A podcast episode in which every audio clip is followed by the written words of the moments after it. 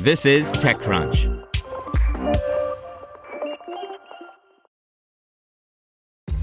This episode is brought to you by ShipStation. You know, some things take a lot of work, like sending little robots to far off distant planets. And just as that's challenging, so too is running a successful e commerce business, especially when there's so much to do. So I want to introduce you all to ShipStation. Now, I love using ShipStation because of its easy to use dashboard, which makes managing orders and printing labels a breeze and super smooth. Oh, and the customer service is just out of this world. It's exactly what you need to help grow your business. Sign up for your free 60-day trial at shipstation.com slash technews. That's shipstation.com slash technews.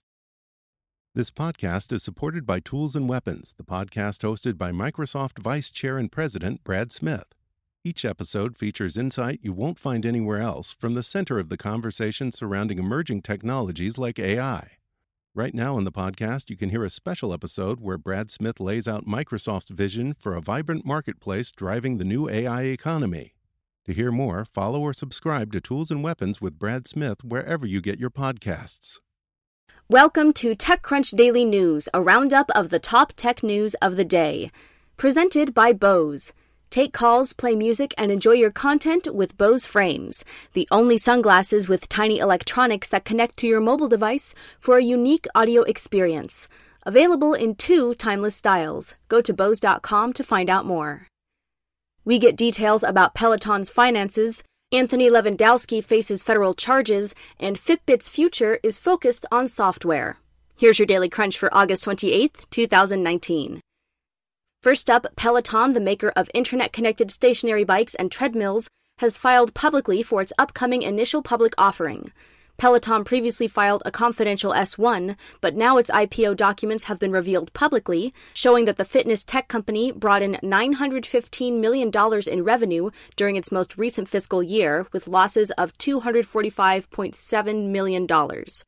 Co founder and CEO John Foley laid out a grand vision in the documents, writing that Peloton is so much more than a bike. We believe we have the opportunity to create one of the most innovative global technology platforms of our time. In automotive news, Anthony Levandowski, former Google engineer at the center of the Waymo Uber case, has been charged with stealing trade secrets. The indictment charges Levandowski with 33 counts of theft and attempted theft of trade secrets while working at Google, where he was an engineer and one of the founding members of the group that worked on Google's self driving car project. If convicted, Levandowski faces a maximum sentence of 10 years and a fine of $250,000, plus restitution for each violation, according to the U.S. Attorney's Office. In gadgets, at a small event in Manhattan this week, Fitbit laid out its future for the press. Tellingly, the event was far more focused on the company's software play. TechCrunch's Brian Heater sat down with Fitbit CEO and co founder James Park to discuss Fitbit's first decade and the company's subscription future. To read this article, an Extra Crunch subscription is required. In security news, U.S. border officials are increasingly denying entry to travelers over others' social media. The latest case saw a Palestinian national living in Lebanon and would be Harvard freshman denied entry to the U.S. just before the start of the school year.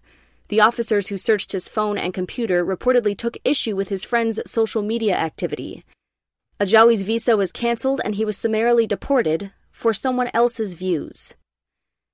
In funding news, ThoughtSpot has announced a hefty $248 million Series E on a $1.95 million valuation.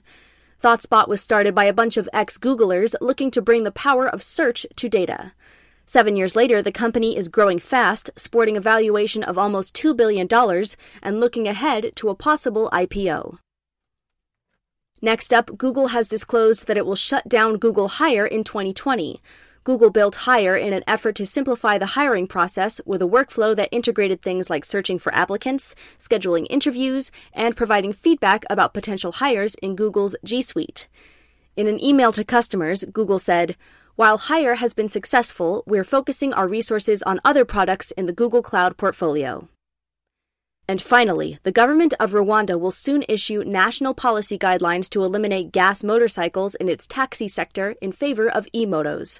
Motorcycle taxis in Rwanda are a common mode of transit, with estimates of 20 to 30,000 operating in the capital of Kigali. The country has come a long way since the 1990s, becoming a testbed for drone delivery and prioritizing initiatives to become an African tech hub. That's all for today. Check back weekday afternoons for more from TechCrunch or go to TechCrunch.com.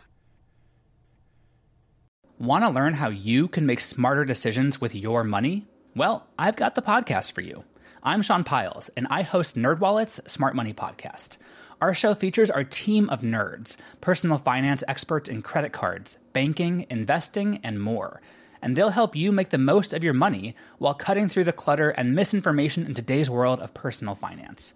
You'll get clarity on strategies to help you build your wealth, invest wisely, shop for financial products, and plan for major life events. Listen to NerdWallet's Smart Money Podcast wherever you get your podcasts.